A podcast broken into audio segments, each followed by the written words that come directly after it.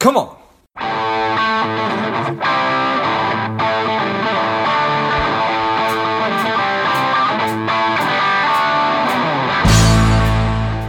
Quick ask before we get started today. I am working to help people lead happier and more contented lives. My part of that is money. So if you enjoyed today's episode or if you've enjoyed past episodes, please take a minute and leave a quick review on iTunes. Subscribe. That helps uh, the show climb up the rankings and helps more people uh, find it. So thanks a lot. Jono, are you ready? I am ready. Excellent. Well, I'm ready. The people are ready. Let's go. Welcome to Money Savage Engage. This is George Grumbacher.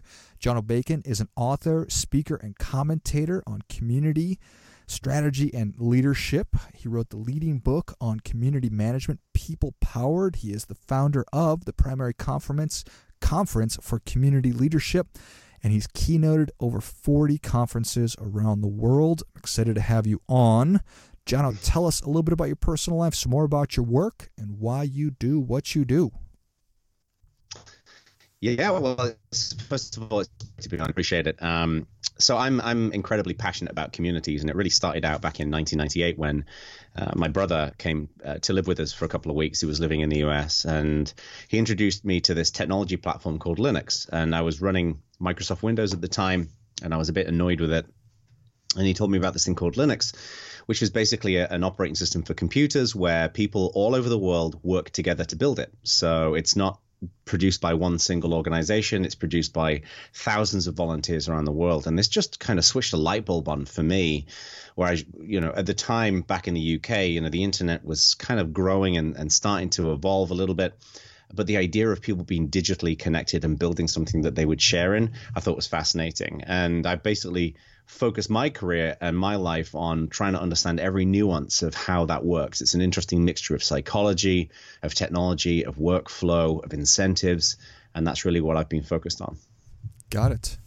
And you've certainly had an impact in, in, in everything that you've been doing, obviously. so so I appreciate that. Mm. H- how do you view... an Obviously, it's it's it's it's your life's work, uh, but how do you view sort of the the current state of of of people of of of the of the average worker? And I, I guess right. It's a huge loaded question, but I, mm. I I think that we're feeling extremely disconnected right now. Yeah, I think I think we're going through some interesting um, some interesting changes uh, because. If you look at the relationship that people have with with their workplace, with their brands, with the with the with the projects that they they're connected to, they've kind of gone through different eras. Um, so, for example, in the early stages, people would have the relationship with brands. I think is is somewhat insightful. You know, you basically you go, you buy something, and that will be it, and you connect to the organization through their customer service number. And then what happened is, organizations were focused a lot more on getting um, awareness and education out about what they were doing. So through digital media, social media, um, blogging, uh, online advertising, and things such as that. And I think in recent years, there's been an acknowledgement that people want more than that. And, um, you know, I mean, eighty-five percent of millennials, for example, have got a smartphone. And this is an this is a, a generation that's growing up surrounded by technology and fundamentally social technology. So I think what's happening is that, um, you know, people have, have reacted to that. We've seen the explosion of social media. But now we're in a situation where everybody's got a megaphone and everybody's got an opportunity to have an opinion and to share that opinion. And the result of that, of course, is that you get a dopamine hit, right? We all know what it's like. You post something on Facebook or Twitter, and it gets a whole bunch of likes, and it feels good, and we like that, and sure. We like the validation. So I think we're uh, we're going through this process of technology is becoming fundamentally more social, and that's because we as a species are social. We are better together in groups. Um, I mean, if you look at some of the success stories, the many success stories of communities around the world, you know, Oracle, S A P, Harley-Davidson, all of these organizations have built really powerful communities. But there is, of course, a negative element to this as well, is that we can get in, into groups and uh, for destructive forces. But I think as, as a general rule, it's a very positive outcome. But we're still figuring the balance of this out. I'm fundamentally uh, an optimist when it comes to the human condition, because I think generally people are good. Um, and what's happening is, I think, in the same way that you, you you know you see these pop stars, they become super famous very quickly, or people who win the lottery and they they just they they come into a lot of wealth, whether it's in terms of money or whether it's in terms of something else, such as recognition and and, and, a, and a megaphone, people just don't know how to react to that. And I think we're we're gradually evolving into people understanding how they how they deal with that. Yeah, well, I appreciate that. I I think that you're right. It's, you know, to your point, we have been given this huge megaphone, and all of a sudden the entire world is at our fingertips, and the ability to interact with anybody, theoretically speaking, interact or sort of interact with people. And right. I don't think that our brains are, are maybe right. haven't figured it out, or we haven't been taught how, how to handle it. But I do think that also, I think that you're right, that, that we're going to come out the other end. Um, but it's, yeah, we, we need always to be intentional I mean, about it. I think if you look at, if you look at human history, the pendulum, the pendulum tends to swing too far in one direction, um, and then it swings back a little bit. And this is how I think society has formed and has evolved over the years. Is we find, for example, a a problem, we we identify an issue in the world, and then the pendulum swings too far in one direction, then it starts to swing uh, further back, and and that's how we generally find the balance of of society and how it operates. And I think that's happening right now. Like most people. Um, have never been put in a situation where they have, for example, you know, this many people who care about what they say. Um, a lot of people don't necessarily know the best way in which they should resolve conflict or resolve issues. And we do see, I think some people, they will take more of a outrage culture, cancel culture approach to things. And some people will take a much more nuanced approach to things.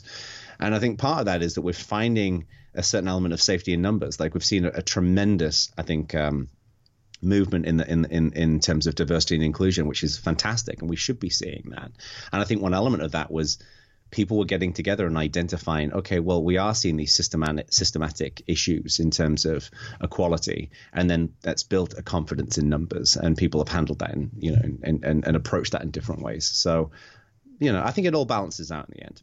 Yeah, I think that that's an awesome point right there, that uh, all things like, like Me Too and just right. the, the list goes on and on. You're you're you're one hundred percent right. People thought, well, maybe it was just me, but then all of a sudden they're able to find people, other people online, and it's become a movement, and, and change right. happens. So appreciate that. But it's, it, it's tricky as well, because I think one thing that the, the that society again is, and of course we have different societies around the world that we're figuring out, is when is the right time to go big, to go nuclear? And You know, I think, for example, without getting too political, the the, the Greta Thunberg example is mm. is interesting to me because, um, on one hand, I'm generally the kind of person where I, I try to use um, every avenue possible to resolve an issue, to, you know, to find consensus and to solve a problem before kind of going nuclear, I guess you could say.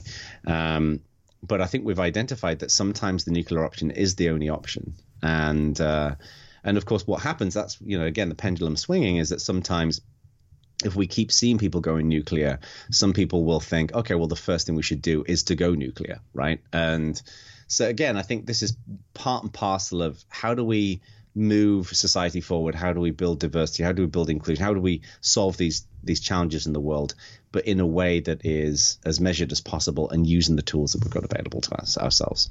Got it. Yeah. So it's it's important to be considering this for the biggest issues like climate change. Yep. But then also you you you you mentioned some great companies who've done a great job. And from yep. a from an organization or um, a company standpoint, it seems to me pretty obvious why a company would want to foster great community and its clients and then internally with its people. But can you think of reasons why they wouldn't? Why they wouldn't want to have a community? Yeah, I mean, yeah. I mean, it, it definitely. And I think there's there's elements of fear with this. You know, I mean, for a lot of organizations, you know, they, they have a very controlled environment. Right. So you've got a, a hierarchy in play from the C-suite down. Um, people report into into in, into specific departments, and there's there's processes and organizational design in how that company evaluates the market, builds products, and all of that is very firmly defined. And it varies from company to company, right? So, for example, in large financial institutions, often this is relatively locked down. It's very, mm-hmm. very tightly controlled. But for example, in modern startups, uh, particularly in the technology world in Silicon Valley, then it can be much more freeform. Um, and, and again, there's, there's kind of two extremes to that. Um, so consequently, when you start building an external community, for example, there's an element of, or even an internal community, there's an element of loosening up that kind of that control. and it's providing an opportunity to, for people to feed into the process that maybe couldn't feed in previously. Um, I'll give you an example. One of my earliest clients as a consultant was um, a large bank based in Europe, and uh, we were building an internal community there, and some members of the team were very, very critical of this this idea, of this notion of a community, because they didn't want other people to get more visibility and therefore lose their compensation in their bonus, or with, with their bonus. So consequently, they they supported, you know, the sharing of information and people working together and reducing, you know, redundancy in terms of, like, you know, uh, technology and whatever else. But when it came down to the bottom line of of their annual bonus, it was it was nerve-wracking to them. So I think nerves and the fact that it's new and it's different, and particularly when you build a, a public community, there can be a fear of, um, you know, well, what if I put a foot wrong? I don't want to cause a, a P R disaster. I don't want to have an angry Twitter mob who's going to come after me because I did something, I made a mistake. And that can often give people kind of the heebie-jeebies to, to, to get started. And and probably for good reason. It seems like, at least on in, in, in the world of Twitter today, which I need to remind myself is not the real world. It's certainly a part of it, but that that that, right. that that that is sort of a fear in the back of probably a lot of people's minds, that because there's not a lot of grace, there's there's not a lot of leeway for people making errors. Even from ten right. years ago, if it comes out that I said something dumb, which I one hundred percent did, right, right. Uh, so I, I I can understand that. Um, is it? Mm. Is it incumbent upon the leadership of, of an organization to, to say, hey, you know, we we we we need open communication when we understand that it's not all going to be perfect because we're learning? Or am right. I being too Pollyanna in thinking that? I think a lot of this. So my philosophy here is um, we tend to forget that human beings are animals.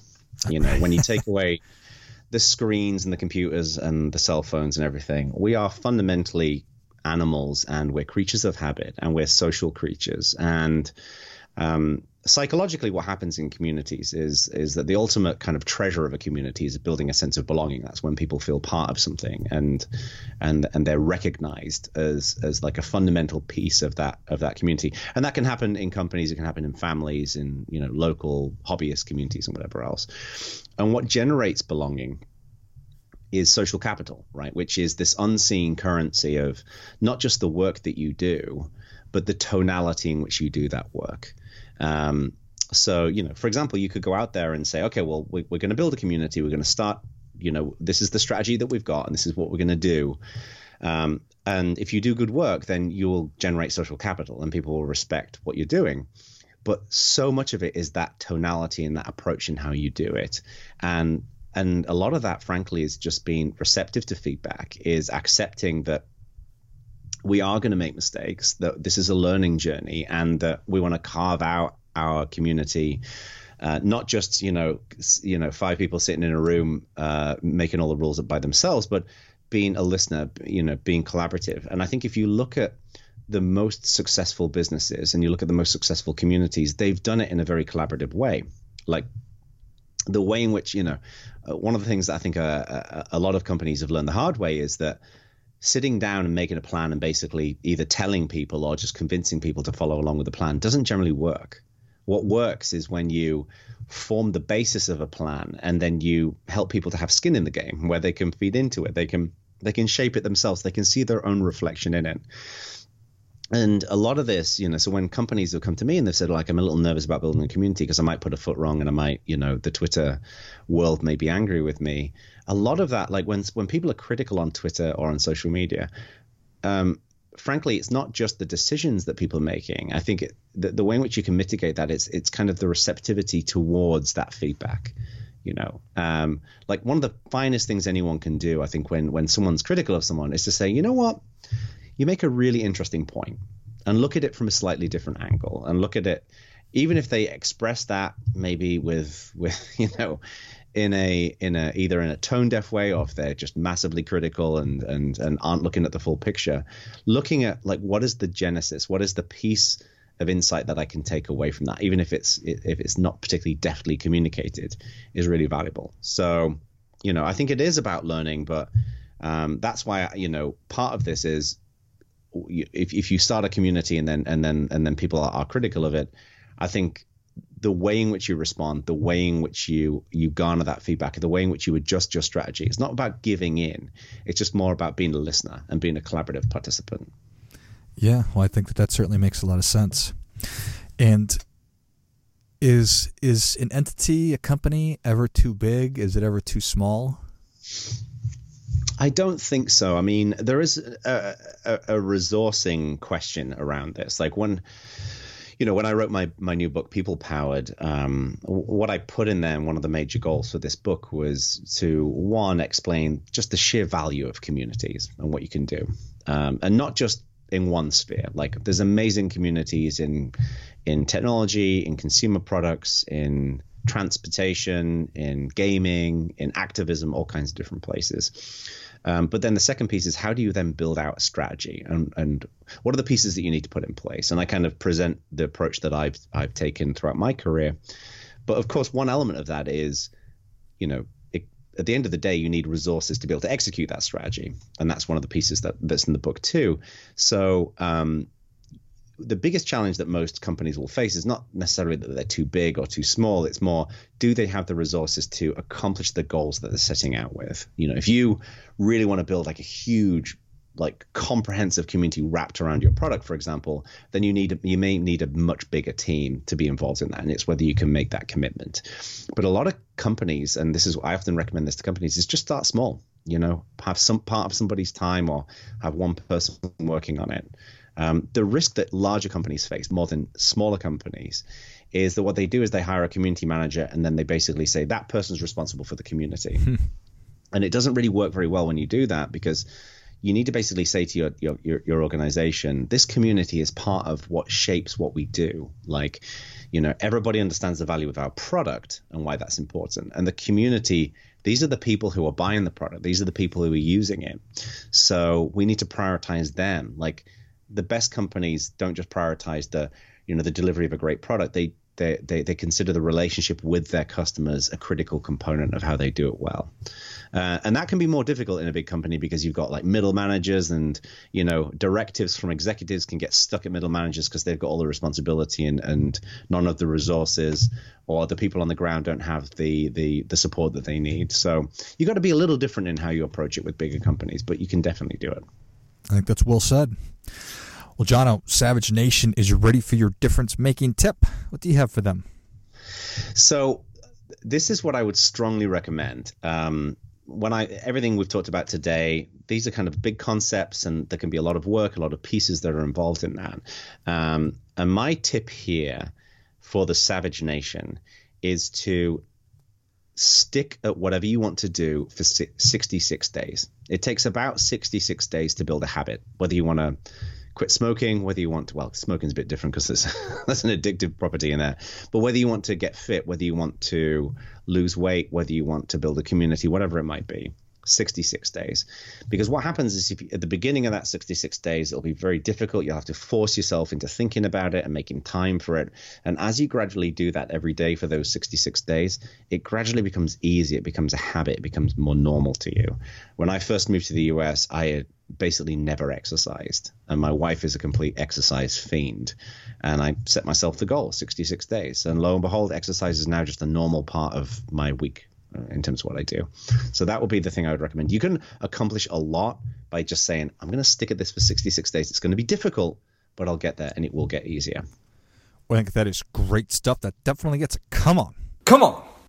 Jono, Jono, thank, thank you so you. much. Thank you so much for coming on. Where can Savage Nation learn more about you, and where can they get a copy of your book, People Powered?